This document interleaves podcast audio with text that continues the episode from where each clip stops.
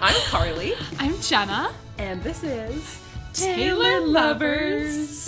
this is our very first episode, completely improvised, Yeah. of a podcast that we are starting that might have zero listeners. Might Who the heck cares? not us. Jenna, tell us about the podcast.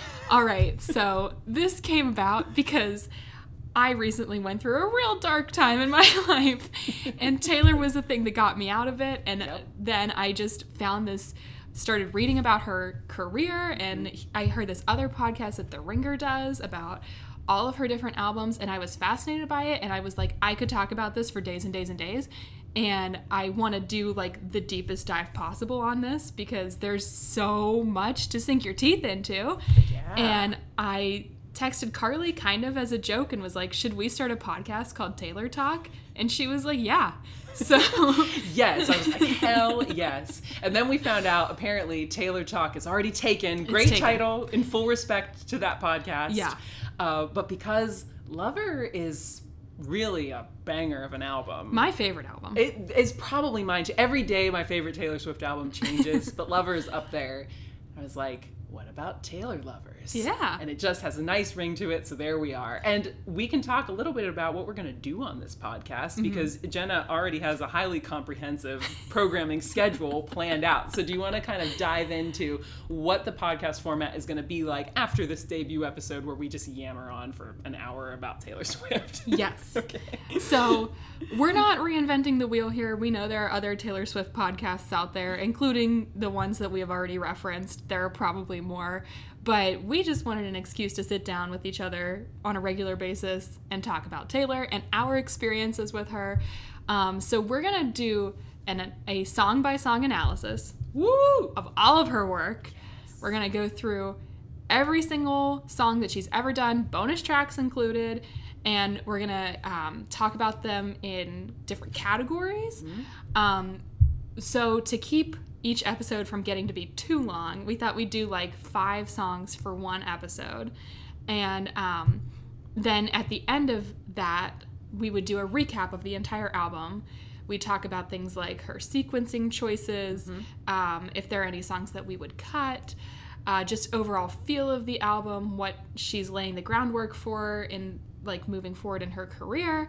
Um, and so when we're talking about each song, um, we'll, we'll talk about the context of where she was in her career um, at the time that the album came out, and that'll give us some insight as to what these songs are about and how she wrote them. Um, so we're going to talk about the meaning of the song, the song production, best lyrics. I'm going to just say plural lyrics because I, how can you pick one out of any of her songs? That's fair. um, best musical moment or moments, any critique that we would have of that song, music video, if there is a music video for it, any notable live performances, because there are so many. so many. Mhm. Um, any Easter eggs and uh, hints into what the song is about or who the song is about. Liner notes that have hidden messages, uh, which obviously is only for her first five albums Right. And then um, our personal history with the song, if we have a personal history with the song, and then just our overall rating. And then I thought at the end, with our final episode, um, we could do a ranking of Oh, nice. our- our favorite songs on that entire album. So ranking them one to whatever. Oh, that's awesome. So yeah, Love it. This is going to be so much fun. so much fun. and this is going to be especially fun because I know that for me, again, and I've told you this, I have zero history with anything before Red. yeah, I am aware of some of the singles, like I remember "Teardrops on My Guitar," Of course. and um, I think I remember. Oh, I remember what's that song about?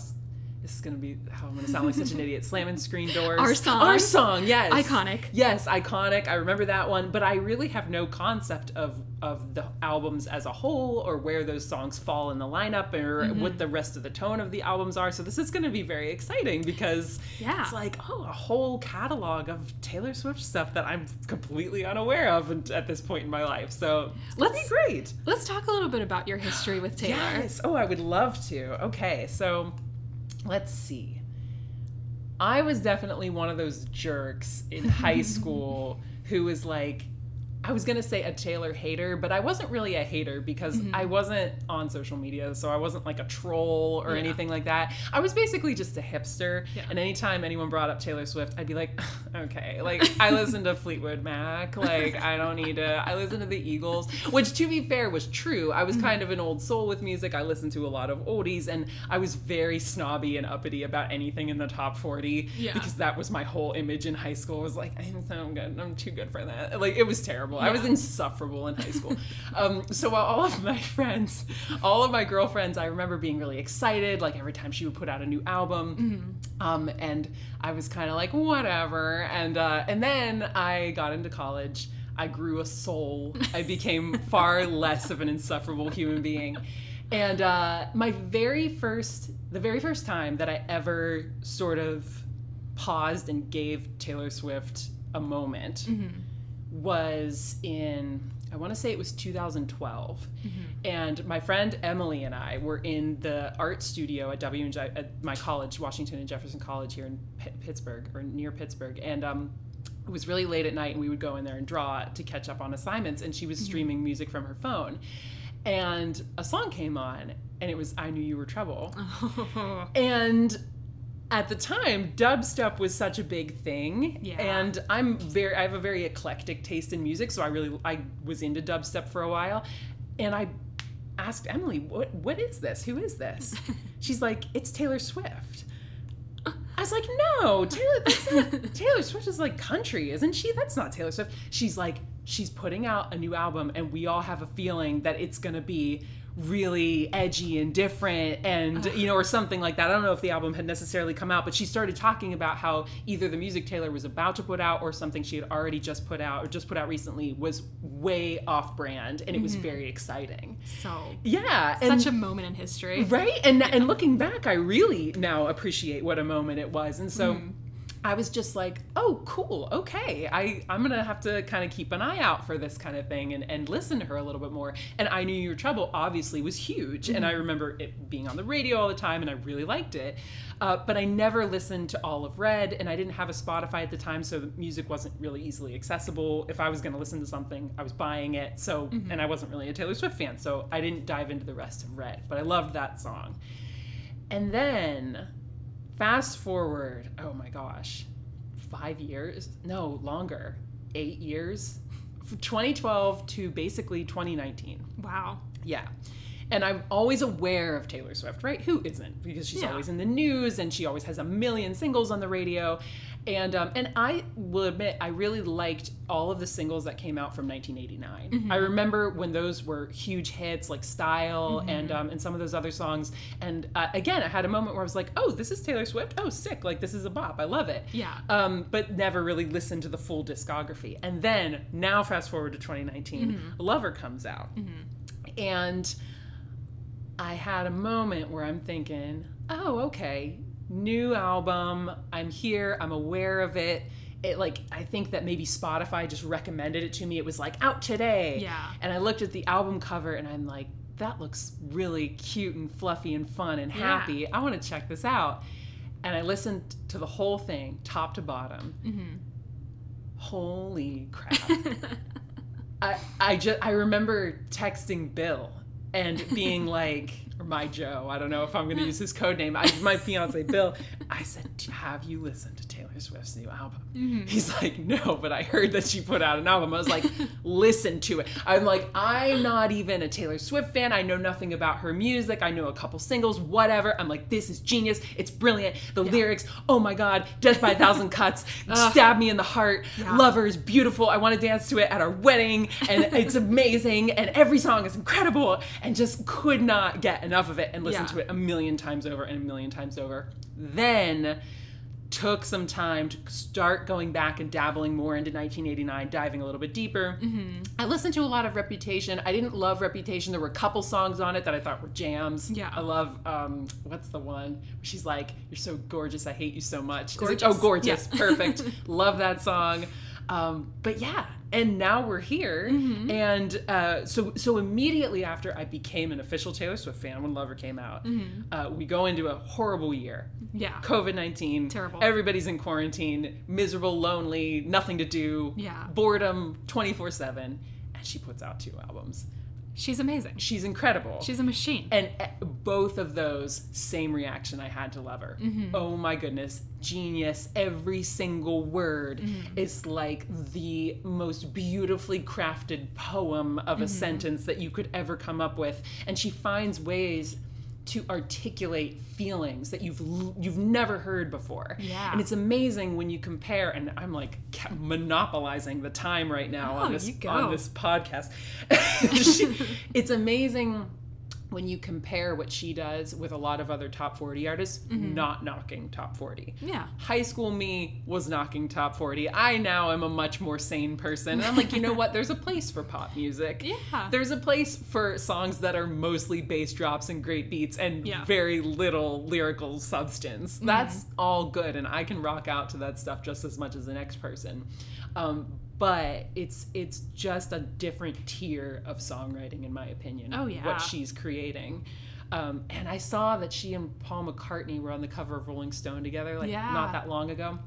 And I don't think I actually read the, the cover story, but I remember reading a little blurb on the cover, and I think there was a quote of uh, from Paul McCartney about her, Mm-hmm. and I and I'm not going to quote it because I don't remember what he said, but the summary of it was she's the greatest songwriter of this generation. Absolutely. I'm like, absolutely, that is Yeah. 100% true. I'm amazed it took me this long to see it. And quite Mm-hmm. frankly, I think the only reason that I didn't until now is not because her early stuff wasn't good. I Mm-hmm. think it was in part part because I didn't really like country music. So when she was really country, I was never going to get into that anyway just because Mm-hmm. Right. it wasn't really my genre. Um, and then when she started to get more poppy, uh, I was just kind of you know not paying attention to the mainstream to like top 40 stuff. I was still living in oldie land and and but i was starting to acknowledge the singles. And i kind of wish that back then i had gotten into it because it would have been great to have been experiencing the excitement like of new album releases as they were happening yeah. so I do kind of look back and think, man, why didn't I jump on this bandwagon earlier? Yeah. Um, but I'm better late than never. I'm here now. She's a goddess. She's amazing. Yeah. And there we go. And you know, I think what's great is that we almost get to be back on that train when she's doing all her re-releases. That's true, actually. like the first six albums are the first six that I think both of us in some way or another slept on. Mm-hmm. And now we get to be back in that place where we get to be excited about it. I mean, I know since she announced that she was going to be re recording her music, and since November of 2020, when she's been legally able to re record her music, it's been like searching her Instagram posts for Easter eggs and looking at all of her tweets and like examining them like FBI agents and trying to figure out the clues of like what's next, what's next. And there are all these theories out there, and that's it's so exciting to be a part of that. So, I mean, not ideal circumstances that she has to be re-recording her music No, because. Yeah. it sucks what happened to her in the first place. but at the same time, super fun experience for us who are a little bit late to the game. And also, um, you know, it's going to be so interesting to see how she redoes all of this stuff. So, like, we have an idea of what's coming out where people didn't before this stuff came out originally, but we're getting new songs at least on Fearless. And she's going to be redoing them in a way that's going to be really interesting because, listen, if there's anything we know about Taylor, it's that she does everything very purposefully. oh yeah. So I can guarantee that every single re-recording on her new stuff, eh, on all of Taylor's versions, is gonna be so interesting. There's gonna be a lot to dive into and enjoy, and we've got six albums to look forward to. Ugh, yes. So much fun, so exciting. Yeah. What a powerhouse! I can't believe how much content she's able to put out Yeah, it's amazing. in such a short amount of Mm-hmm. time. I mean, like, I don't even like you and I are both big One Direction fans. yes, huge And- One Direction fans. You're the one who introduced Proud, me. Loud and proud. To One. Direction. Those, I mean, when we thought back on their career, they're putting out one album a year and they're touring it every year, Mm-hmm. and that seemed like, boy, that's like a breakneck pace for an artist. Uh, she put out two albums last year, has already re recorded at least one, maybe two, because she released that Taylor's version of Wildest Dreams already. So Right. we know that she's already at least starting to re record 1989. Four albums in like less than a year. Less than a year. Who knows what else she's already done that she just hasn't told us about. Yeah. So Ugh. I I am not thrilled on her part for the reason why she has to do the re-recordings, Mm-hmm. but in our part it feels like a little bit of like a second chance to like Yeah. to enjoy the experience that we didn't fully enjoy at the time. Yeah, completely. And yeah, it's such it's so unfortunate that uh, the whole, you know, deal with her old record company and everything Yeah. like that that all had to happen at the same time. It is um a power move. That she's able to do that and Yeah. um and just how rewarding of an experience too for an artist, especially someone who started as young as she did. Mm-hmm. Because in my opinion, from the brief uh, sort of foray that I did into some of her older stuff, like in, in Red and like dabbling in the singles from before Red, Mm-hmm. I listened to her voice then and I listen to it now, and I really do think that she has gotten so much stronger she has. vocally Yeah.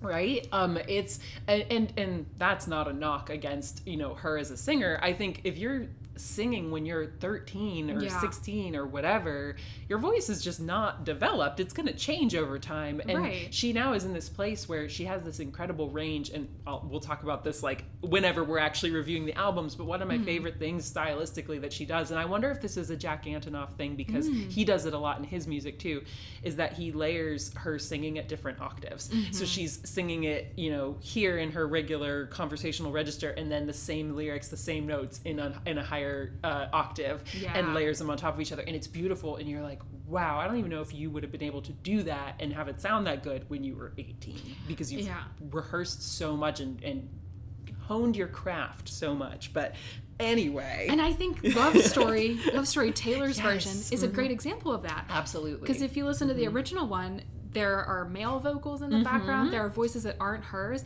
and if you listen to the re-record, all her right it's all her just singing at different harmonies. What a queen. All right, so Okay. your turn. What is your history with Taylor? So- Queen Taylor.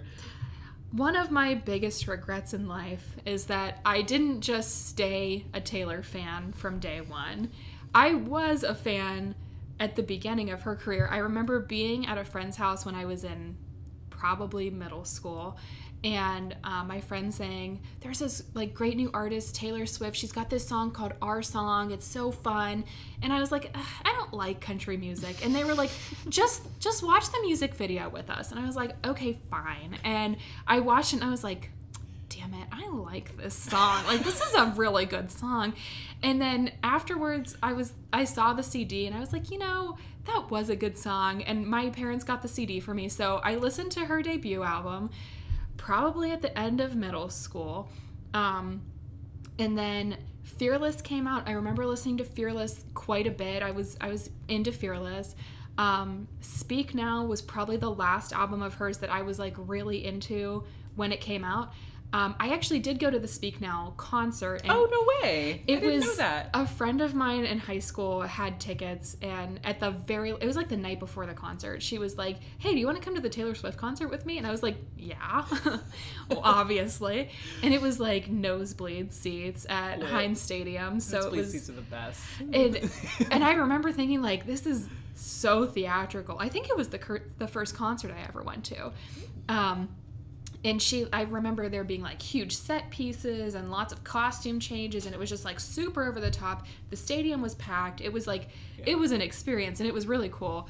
Um and then after that it started getting into the place of similar to you where i don't know why i think i'm too good for things sometimes. You and me both, but like it, especially in high school. it was like you know if, if it was too popular then it was not cool Not to cool. like it which doesn't make any sense. Because if it was super popular then probably it was good. And it was good but i was not into it at the time. And um, so i kind of like fell off of my taylor fandom for a little bit. Um, I was really into Maroon 5 at this point in my life, which I know you know, a lot of people don't like Maroon 5, but We could do a whole podcast not about Maroon 5, about your relationship with Maroon we 5. totally could. That's just a, that's just a little side note that I wanted to throw in there. I, Continue. I mean, as a person, when I like something, I'm like really into it. And as soon as I heard songs about Jane by Maroon 5, I was like, this is my thing now. And Adam's really handsome, so I'm gonna be really into him for a while. So for like the first, like the end of high school, first couple years of college, it was all Maroon 5 all the time. There was no room for anything else. And then um, I remember at the end of, well, no, I had graduated college. 1989 came out. This was the time where everything in the media was like, she's a serial dater. All she does Right. is like pick men up and throw them out so she can write songs about them. Don't go near her. And she's overrated and she can't sing and all this. Like, just a lot of like really mean stuff was out about her. And I regret this deeply. I like this is like something I feel like I'm going to be like apologizing for for the rest of my life. But I was like, yeah, I don't like Taylor Swift. Oh, she's yeah. not she's she does do that. And and if I hear a song by her, I'm going to pretend like I don't like it cuz I feel like I shouldn't based on what I'm hearing around me. It wasn't it wasn't great. I, I really should have been thinking more for myself. I will say though, when 1989 came out, at the same time that I'm saying I don't like Taylor Swift, she is a serial dater and she's blah blah blah, I was listening to 1989 constantly. and like at the time, my roommate I was living with, we would go out to we had just turned 21. We'd Uh-huh. we'd go out to dinner, we'd have like a couple of drinks, and on the way home, uh, in in a Lyft or an Uber or Yes, whatever, we yes. went we weren't driving drunk. We'd be like, "Can you turn on Taylor Swift?" we always joked that we were like closeted Taylor Swift fans because it didn't seem acceptable for us to like her. Like in public, but when as soon as we had like one margarita in us, we were like, "Play our song!" like, not even like pop Taylor Swift. Old it was Taylor like Swift. old school. We like we were just I, I think I've genuinely been a fan this whole time, and just for a while, I felt like I needed to put it in the closet because, um, you know, what society was saying, which I still feel bad about. Um, and then, so 1989 came out. I was into it, but wouldn't talk about it a whole lot. When Reputation came out, I felt like I first of all I didn't understand the full story when it first came out. It was I'd heard like bits and pieces about there's this Kanye song and there's this video of her or whatever. Yeah. And I listened to it and I thought these a lot of these songs sound like feel bad for me because something bad happened to me, but like like you have like the dream life for a pop star, so I don't know how bad I feel for you. And so I kind of like dismissed Reputation at the time. I was like, eh, this isn't for me. And and all these songs are about how she's drinking and having sex. And I'm like, you're 30. Who cares? Like, this isn't edgy. And again, like, I'm apologizing for all of that now because I love Reputation. It's a Yeah, great you album. do. I mean, I know for a fact that you do. So that's a it's a 180, but Yeah. it's, yeah, it's And- fun to talk about it now in hindsight. you know? Yeah. And it's funny because Lover was also the turning point for me. Oh. When Lover came out, um, my brother texted me, and he he has like very eclectic music taste. He likes a little bit of everything. Is this Tim or Luke? Luke, my younger brother, and he was like, "You have to listen to this new song from Taylor Swift." And he listed a couple of them. Paper Rings was the one that he was like, Oh, I love that You gotta listen to Paper Rings. And I was like, okay, another Taylor Swift album that I'm probably not gonna like. I listened to I Forgot That You Existed, and by the time that song ended, I was like, I'm on board. Who- Whoever can write a song like this, and that's the opening to your album, yes. Like, I'm 100% on board for this. And that was where everything changed, where I was like, I. I love Lover. It's my favorite album of hers. I've listened to it so many times that my dog can't stand it anymore, and he howls whenever I listen to it. Um, I, I since then have been like like traveling back through her discography. I love all of them now. I mean, like Reputation's great. Red, whew. I mean, yeah. like we'll talk about it when we get to that episode, but that album is deeply personal for me. That's like Mm-hmm. a, a hard hitter album. Like if you've experienced the kind of stuff she's singing about, you understand like that's a cut to the core kind of album. Mm-hmm. Yeah. Um, I mean, I I haven't spent a lot of time with her debut album since then because I'm still not a big country fan. But Mm-hmm. like, I she's amazing. She's an amazing songwriter. The more I learn about her as an artist and as a businesswoman, I have so much respect for her. Nothing but respect. Yeah. So that was also very long-winded, but that's my history No, with Taylor. I'm so glad it was because I don't feel left out anymore. Um, and but you know what? It has to be because we have to we have to lay it all out there, Yeah. and it's helpful for us too, or at least it is for me, to think back on it and really think it through because I haven't really I've never done that before. No one's ever asked me like, "What's your journey with Taylor Swift?" like, oh, funny you should ask.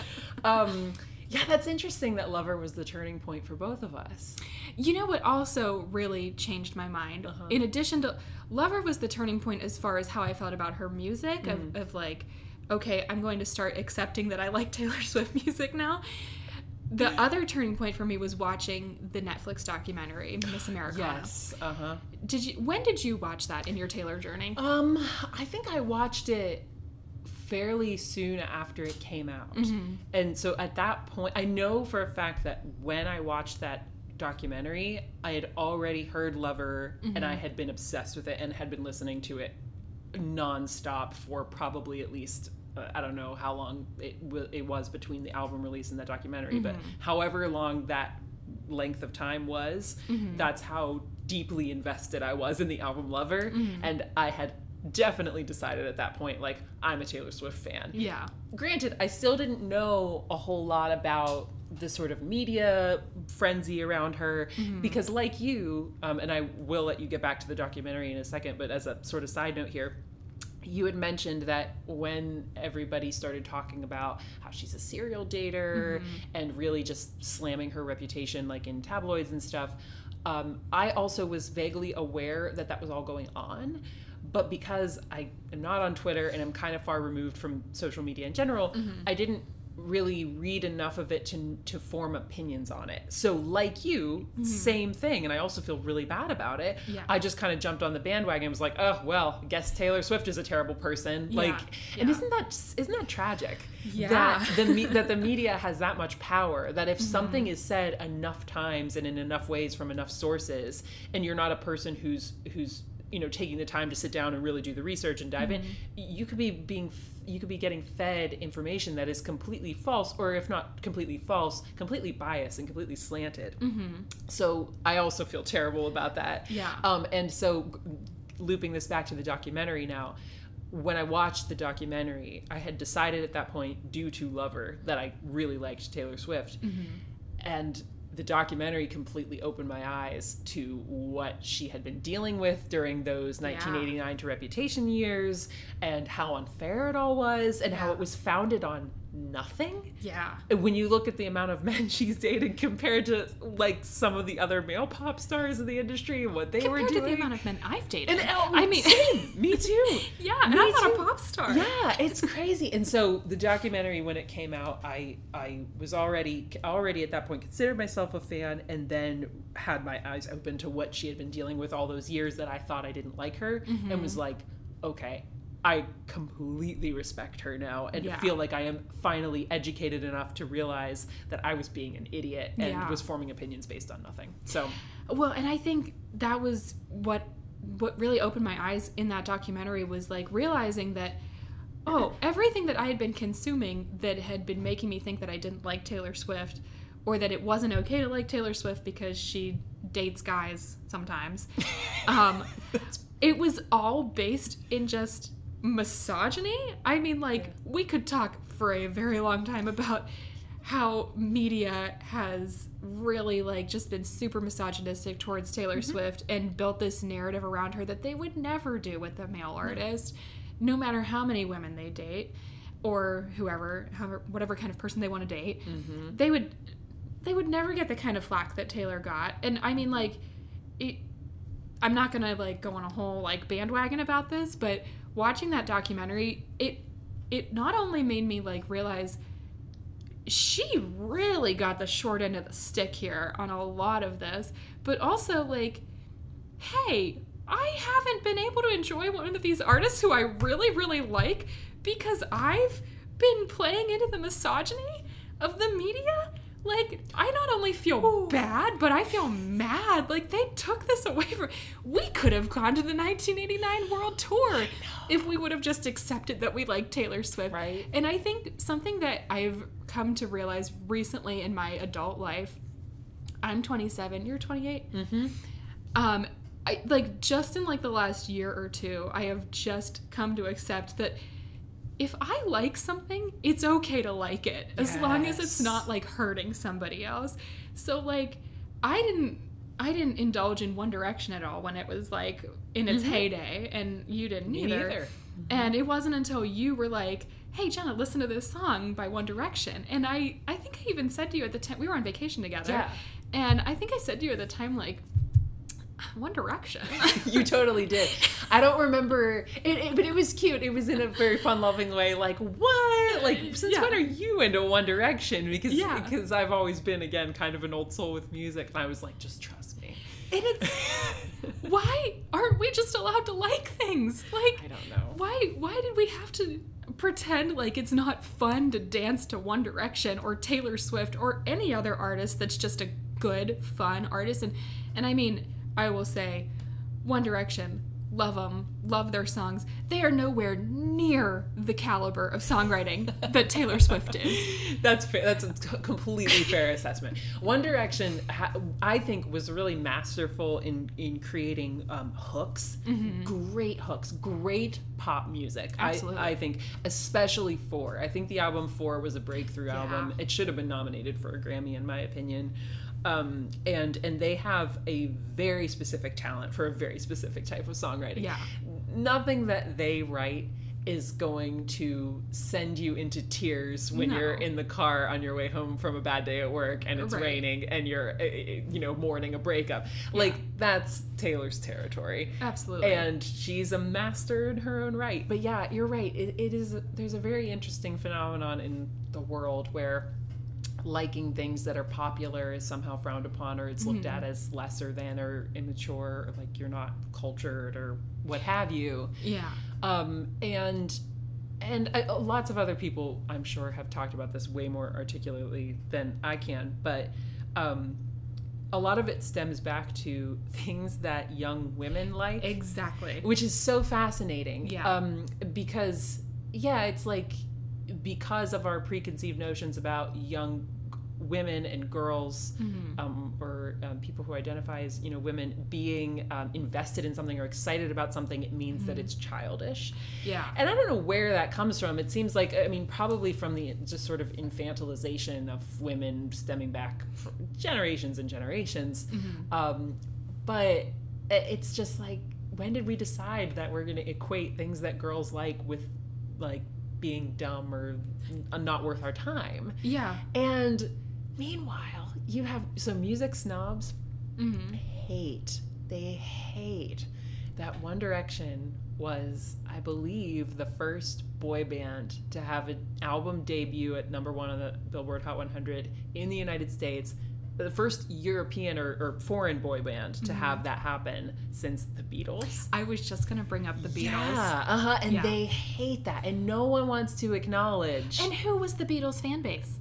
Young women. Young right, women. These teenage girls. Yeah. Anyone who watched Mad Men knows Yeah. that Sally Draper begged her dad, Jon Hamm, to take her to a Beatles concert, and he was rolling his eyes, Yeah. saying, "Oh my gosh, like this dumb boy band, whatever." Yeah. And of course, I'm not saying that One Direction's songwriting is nearly as complex or musically complex as what the Beatles did, right? Yeah. It's not. The Beatles it's like Sondheim, like the, the mm. songs that they wrote. It's crazy. There's a million chords and they're all over the place. It's very weird. Yeah. Musician musicianship wise, they're on a different league. But at the end of the day, it doesn't really matter. Mm-hmm. W- Like I don't want to sound like I'm completely discounting musicianship, but if you if you're talking about success on charts and mm-hmm. success in in the United States market in particular, it doesn't really matter if you are some sort of musical protege. It just mm-hmm. matters if you can make a hook and you can make it good, and that can make people feel something. Yeah. And like, who are you to tell me that I'm not allowed to feel something? Yeah. So.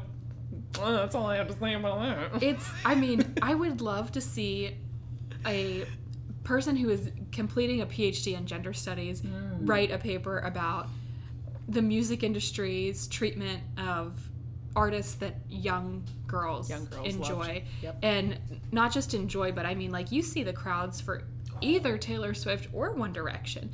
They're nuts. Wild. They like love these artists.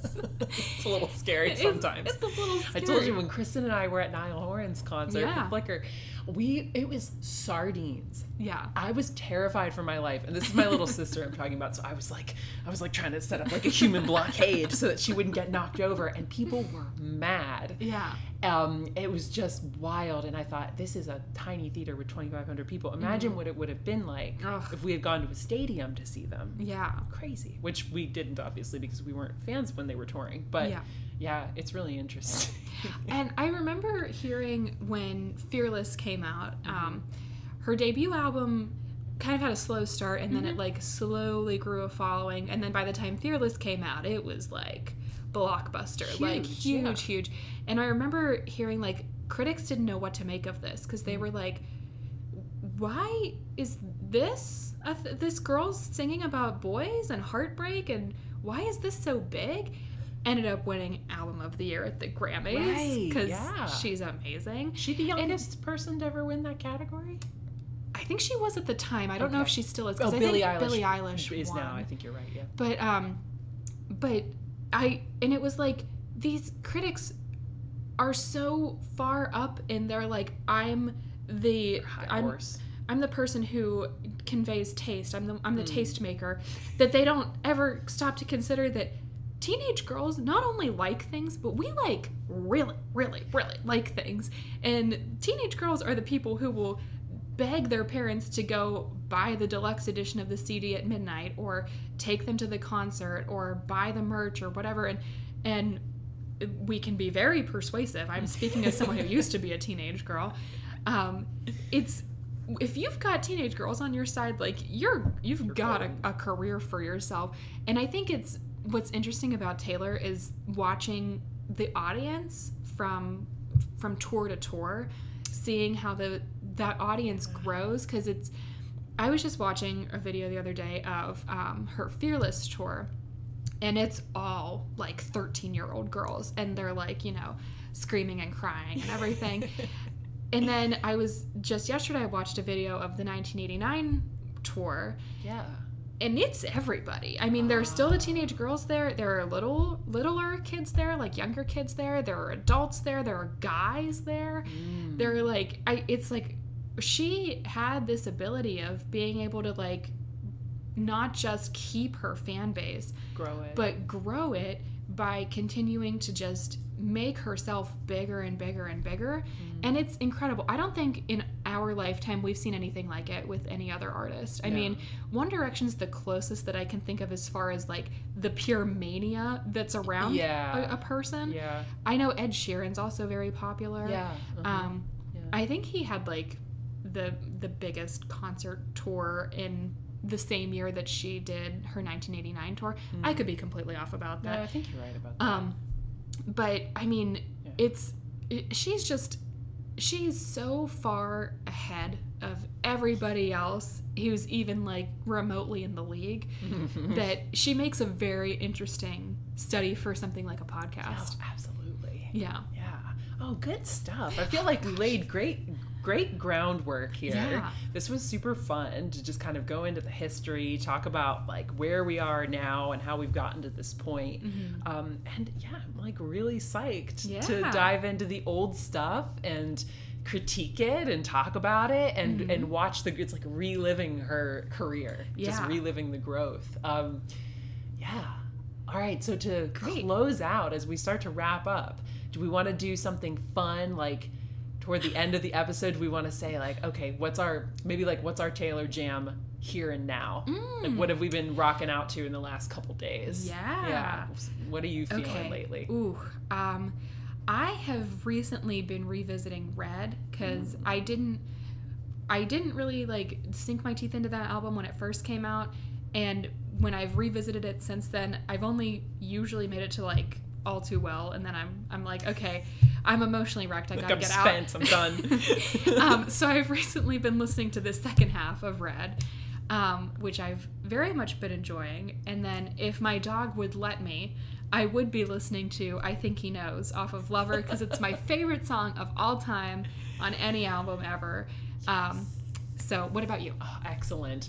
So, uh, to just today, I listened to l- the song "Lover" quite a bit um, because again, it's just it's so romantic, It is. and it is not. We I, we I have not picked it as my first dance song, but it was a contender for quite a while. And every single time I listen to it, I do. I always envision it being a dance with the person I love, like because that's just what it feels like. Yeah. You know, and the music video for that um, song is so beautiful too, and It and is. you think about like you know dancing under Christmas lights, and it's just Mm-hmm. it the imagery it sends me to happy places. So definitely Lover.